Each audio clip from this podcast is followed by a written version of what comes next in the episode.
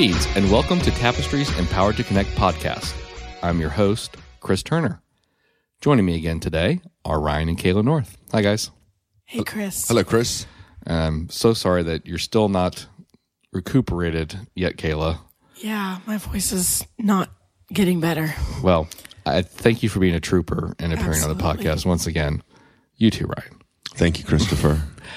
I wanted to have you guys back on because we, we were talking about regret and fear that we feel as parents for our, our adopted and foster kids. And there was something we didn't get a chance to talk about that I think would benefit a lot of our listeners. And that is when we feel regret on the way we parented our kids before we heard about connected parenting or TBRI.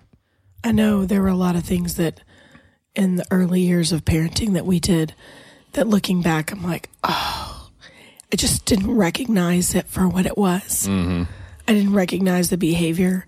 I didn't know to seek out the need behind the behavior. Right. And so when I look back, I think, ah, did I screw my kids up forever because of those early years? And it's hard. I mean, it, parents, we have guilt anyways. Mom guilt is horrible. And we think, you know, there's so many times where we look back and we think, ah, I should have done that differently or, you know, but when, especially when it's the whole style of your parenting Right. is completely different. And when you haven't recognized certain things about yourself and triggers and how you respond to things.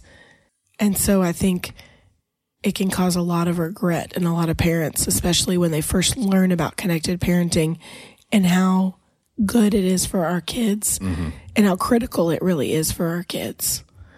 So I think that it can be a big source of pain for a lot of parents. Mm. Yeah, and parenting is one of those weird endeavors in life where we tend to spend so much time focusing on the negative aspects of it mm-hmm. or how we may have done it poorly and we get trapped in the worry and the guilt and then we, then we get stuck. Mm. Because we're in like this, this this wheel spinning game and instead of just going okay I realize that up until this point, I've made some mistakes, but I'm going to do better starting today.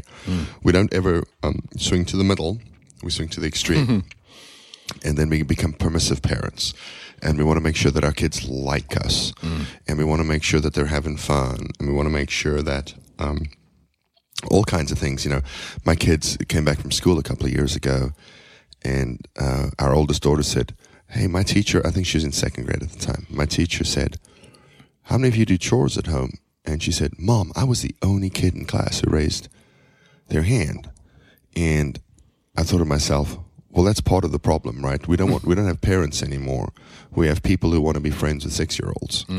And um, look, I love my kids dearly, and I and, and we work to have good relationships with them, and we hope that we'll have good relationships with them. But at the end of the day, sometimes you have to be be a leader in your family, in your house, and do the difficult things. Um, and you can't have be trapped in the fear and the guilt of, oh no, I didn't do it right yesterday, so therefore I shouldn't do it right today. You know, it, being being focusing on how you got it wrong yesterday will often keep you from getting it right today. Hmm. Yeah, that's true. So, Kayla, with the regret that we as parents feel sometimes over the things we may have done as parents before we learned about TBRI, how can we recognize when we're falling into that trap and then keep ourselves from going down that rabbit hole of, of regret? I think really the important thing is to focus on doing better once you know better, right? It's again, we're back to Ryan's favorite quote. And when we know better and we continue to do better, then we can look back and say, okay, we all make mistakes. We can look back at um, things that we did in our past and how God has used those things to change us and to shape us into who we are and we can use those past mistakes to help others not make those same mistakes. Right. I mean, I think if we view them in a light in light of we can turn it around and make something good out of it, right? I mean, sure there were definitely times when I didn't recognize the fear that my kids were showing and I thought it was misbehavior and mm. I thought it was um, defiance and I thought it was um, just not wanting to listen, Right. right, or not wanting to do what I asked them to do, or whatever. And when I didn't recognize it for what it was, the behavior um, really bothered me. And now looking back, I can say, oh, I did not handle that very well. And I can repair with my kids if I recognize it quickly enough.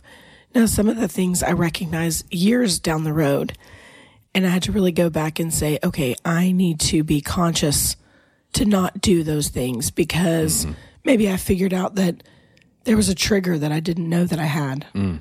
And so now that I've recognized that as a trigger, I have to be conscious to not let it trigger me. Right. Okay. So, you know, as parents, we screw up every day, Yeah. right? Absolutely. We're, we're not all 100% TBR right all the time. And we're going to have our lapses.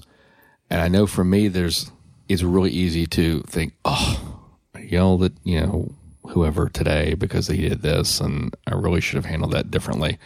And I think sometimes I don't focus on the positives as much Yeah, for sure. because Ryan Ryan said something earlier about how we tend to focus on the negative aspects of our regret more, Yeah. and that can lead us, you know, into a spiral or of depression sometimes on our parenting skills and that kind of thing. And I think if we can remember that we do have wins, Yeah. we can. W- w- there are those moments where we really connect with our kids, and we're, we're we're both nurturing and correcting and moving moving forward in our relationship. I think for me, that's I need to I need to try to do a better job of that is holding on to those positives. I think when you are connected in a community of people who are like minded in their thinking, um, and they can encourage you, because I know I, I think back to one particular um, foster daughter that we had, and she was pretty tough. Um, she she was quite a challenge, and when she left our home, she was going to a great home, and we knew it was good. And I remember it, and I was like, I don't know if we made a bit of difference in our life. And she was in our home for about seven months. And I thought, I don't think we've, I don't think we've made any difference. And then her aunt and uncle who adopted her, they wrote us this really sweet letter. And it was just filled with, thank you so much. We've seen a huge change in her since she's been in your home. Mm. And all these things, which I looked back thinking, oh, I should have done this. I should have done that. And I, I looked back at it with regret in that I didn't handle some of the behaviors in a very connected way. Mm-hmm. And this aunt could see the difference in her because this aunt had been part of her life the entire time she was in our home. Mm. This aunt and uncle had been part of her life. And so she could see the changes. They could see the changes in her that I couldn't see, that we couldn't see. But somebody that was a little distant could see that it had made a difference. Mm. Whereas sometimes we look back and we're more critical on ourselves. Yeah. And so we look back with regret on things that maybe we don't need to look back on with regret. You know, um, just a couple of things there, if, if I may, just to go back to what you said earlier, Chris, about how we tend to focus on the negative. I think, you know, what we have to recognize is that we're all conditioned, culturally conditioned to have a low self view, right? Just think about all the advertising you see. Your car is not fast enough. Your car is not nice enough. You're not thin enough. You're not nice, beautiful enough. You're not enough, right? That's the cultural message that you're not enough. And so for us to think of ourselves as parents as not being enough is so easy. And, and you're right. You have to be so intentional about having that positive view because, you know, um, to Kayla's point of a minute ago, it's like when, um, when nobody in the house notices that you lost five pounds because they see you every day, and then you go and see somebody you haven't seen in two months, and they go, "Have you lost weight?" Is Right. the first thing, because because being slightly removed from the situation, which is hard for parents, but we have to be able to step back and look at it because some days um, you end up with a minus in the parenting column, right? When, when you draw the two lines at the bottom of the parenting ledger for the day, it's a negative number. And that's just the reality of some days because some days we're not good. Some days we're not on our best. Some days we're feeling ill. Some days we've had a hard day at work. Some days it's just been stressful around the house and they don't end well. But you know what? Tomorrow is another day. And if we can be on a course of continual improvement in terms of relationship, in terms of connecting with our children, in terms of understanding that there are needs behind the behaviors, and remembering all the things that we know, over time, if we're able to step back and have a look at it, we will see that even in the midst of all of those regrets, and even in the midst of thinking, oh my gosh, I am like failing as a parent, you will see how how there's this positive tra- trajectory, right? So one of the things, here's an example. One of the one of the things um, that my oldest son does that drives me bonkers is he takes my things without asking. And it's not so much that he takes my things without asking, it's that he takes my things without asking and then doesn't return them, but leaves them where he's done with them. So, you know, missing earbuds for my iPhone and stuff like that are in the long history of things here. He uh, wanted to go ride my mountain bike today. So he texted me and said, Hey, can I use your mountain bike shoes?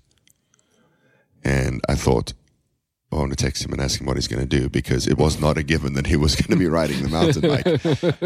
but I didn't. I just said, sure, because he asked, you know. Um, and all the thousand times that he hasn't asked, I still remember those. But at least for a moment today, I can point and say, hey, we're making progress with this guy here. I don't know if we'll regress tomorrow, but today felt like progress, which which we needed to because because today was tough in our house. Um, Yeah. When I got home from work, it w- it was not good, and we had a couple of difficult situations. Um, but you know what? I, I remember more now that he asked if he could use my texted me to ask if he could use my things than I do remember what what was upsetting. Um, well, now that I brought it up, I remember again what was upsetting. but I wasn't thinking about it Right. um, you know, he he was confronted by his mother about something, and and she didn't ask him if he did it because we're we're we're way past asking if we know, right? That's right. and he didn't deny it. And we're like, um, we're gonna have to when we wake up tomorrow really encourage him on those two things because, um, you know, for a decade everything was everybody else's fault. He never did anything. You can't prove it. I mean, literally told me once, you can't prove that. I'm like, uh, we're not in court, Holmes. um, so, but you know, if we're able to to have the distance that allows a little bit of perspective, and you know, because here, here's an example. Some days I feel like we are not we're the world, world's worst parents because we have like poorly behaved children who run and scream and fight and hit and break things and say mean things to each other, do kid stuff. And after a particularly difficult evening at the house, I went to work the next day, and one of my coworkers um, knows our next door neighbor, and um, they'd stopped by and brought us some you know, baked goods over, over Christmas, and that's when he figured out that we lived next door to her, and he said to me, "Oh, I told your neighbor that that we that I work with you," and and he said, "I just wanted to tell you that because the only thing she said back to me was." They have the most wonderfully behaved children I have ever met. I have never ever thought of my children as the most wonderfully behaved children in the world. but here's this lady who lives next door who thinks that my kids are the most wonderfully behaved children that she's ever met. And I honestly think most days, oh my gosh, just just get in the house. I don't want you to irritate her. and then I find out after the fact from somebody that I work with that she thinks I have the most wonderfully behaved children in the world. And so, you know, she has um, the privilege of perspective and only seeing snapshots of my children because one of the, the ways we get down on ourselves and down on our children and it's it's this um, the cycle that feeds itself right Right.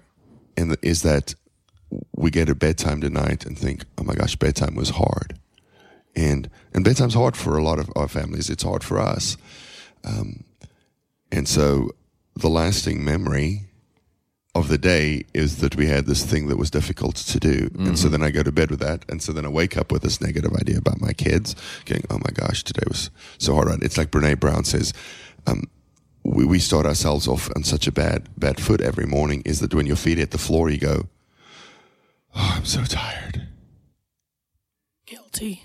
Mm. Right. And so you now tell yourself, I didn't get enough. And, and, and you, and you create this idea of scarcity in your own life every mm-hmm. morning. And so everything builds on that. I didn't get enough for breakfast. I didn't have enough time to do to do a morning devotional. I didn't have enough time to have a shower. I didn't have enough time to. I'm late for work. I just all these. I don't have enoughs, and that just you know we just train ourselves to not be enough.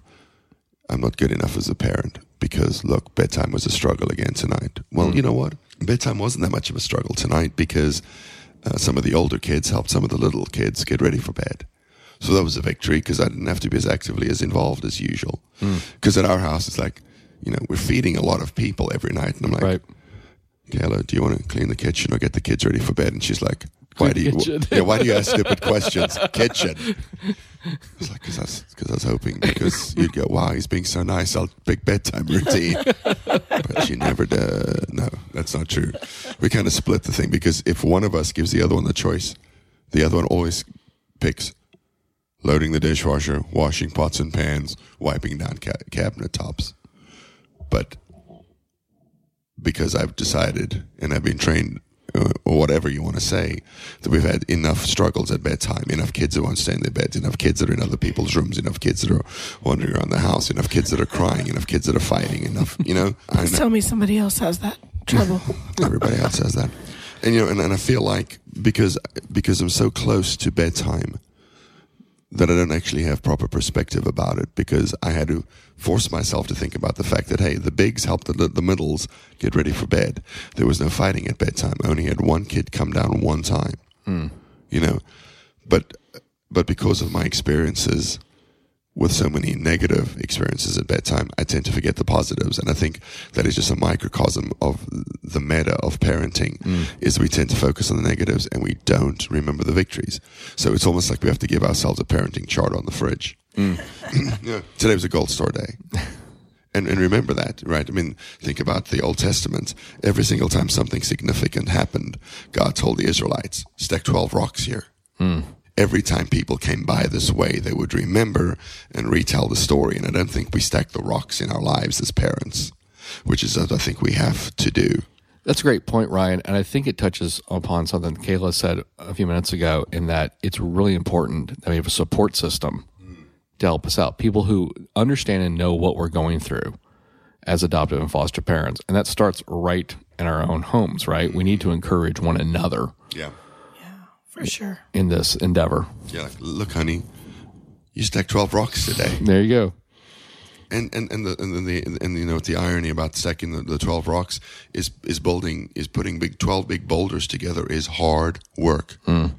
Because I think that when sometimes I feel like, well, today was a pretty easy parenting day.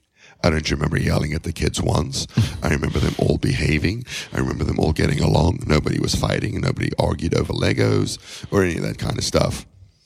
but the reality is that actually physically stacking rocks is hard work, which to transpose that, I, I suppose you could say that actually having a great parenting day is hard work mm-hmm. because you have to be intentional. Right. You have to remember to say to your spouse, hey, you got this. Right. I, I remember um, two things um, that come to mind right away. I remember one night, uh, our youngest was just um, just completely dysregulated, and I put her in my lap and playfully engaged her. And the next thing I noticed, Kayla was standing and videoing it. And I kind of looked at her and she said, "No, this is good. I want I want you to see how you how well you're doing with her." He kind of gave me this look like, what am I doing wrong? I'm like, um, "Is this going to be used like in some sort of legal proceedings?" This will be used an example in class of what not to do. But he was really doing a good job, and I wanted him to be encouraged because sometimes when you get in those meltdown moments, you kind of go, "I don't know what I'm supposed to do. I can't remember." Like all all that you've learned goes out the window, and you get in like desperate mode, and you think, "I don't think I did anything right in that moment," and then we beat ourselves up later. So I wanted him to see how well he was doing in that moment because those aren't easy moments. Yeah. Yeah, so I mean that's that's the way to use the the ever present technology as a way to encourage your spouse because uh, you're absolutely right. You know, th- this is it. We're in the trenches together. The- My wife is my foxhole buddy, and and sometimes we get bumped off of that reality, but. For her to say, "Hey, man, you're doing a good job, and I want you to know that." So I decided that the only way that I could tell you that story was to show you a video. Mm. It just really blessed me. Um, and then, you know, when you hear your spouse say something good about your parenting in front of other people, but not directed to you, like they don't think you can hear them, like overhearing that, mm-hmm. to me, that just like puts fuel in my tank because I'm like, oh my gosh, Kayla's like, thinks I'm doing a great job parenting. Because some days I feel like I'm like failing, and then they say, you know, when he's good, he's pretty good. And and so you know, let let your spouse overhear you speak positively about them. Directly tell them they're doing a great job, because um, if you don't, if you don't, I'm afraid that that regret that's present in all of us is going to take root. Mm-hmm. Right? It's easy to pull things out that haven't taken root, but when you get in that negative spiral of self doubt, it's just really, really hard to recover from that. And then the kids suffer, your marriage suffers, and there's just no positive that comes out of all of that. Hmm. Well, guys, I really appreciate you coming on, not feeling well, and sharing some of your re- regrets and fears with us. I know that's not an easy thing to do, even when you're accustomed to speaking to people about it in the first place. Yeah. Thanks, Chris. Always fun to be with you. If you have a question for us that will fit into 140 characters, you may tweet it to us at Tapestry IBC. If you require a bit more room, you can email us at tapestry at irvingbible.org. You may also find us on Facebook at Tapestry IBC. You can subscribe to this podcast in iTunes or the Google Play Store. Just search for Tapestry Adoption Podcast. If you have enjoyed and gotten value from this podcast, we would appreciate a review in either location. Speaking of reviews, on our Facebook page, Abby Gadsden had this to say My husband and I have fostered for over five years and wish we had your podcast when we first started. We learned so much from you, the Norths, and all your other guests. Each episode is such a treat, and we are able to apply things even to traditional parenting of our biological daughter. Thank you so much for all you do. It's so needed and much appreciated. May God continue to bless, sustain, and provide for you all. Abby and Donald, thank you so much for the kind words. We really appreciate you listening and helping to spread the word about our podcast. Empowered to Connect is the training and support community of Tapestry, the adoption foster care ministry of Irving Bible Church in Irving, Texas. You can check the show notes for relevant links from this episode and find more resources on our website, tapestryministry.org. Thanks for listening.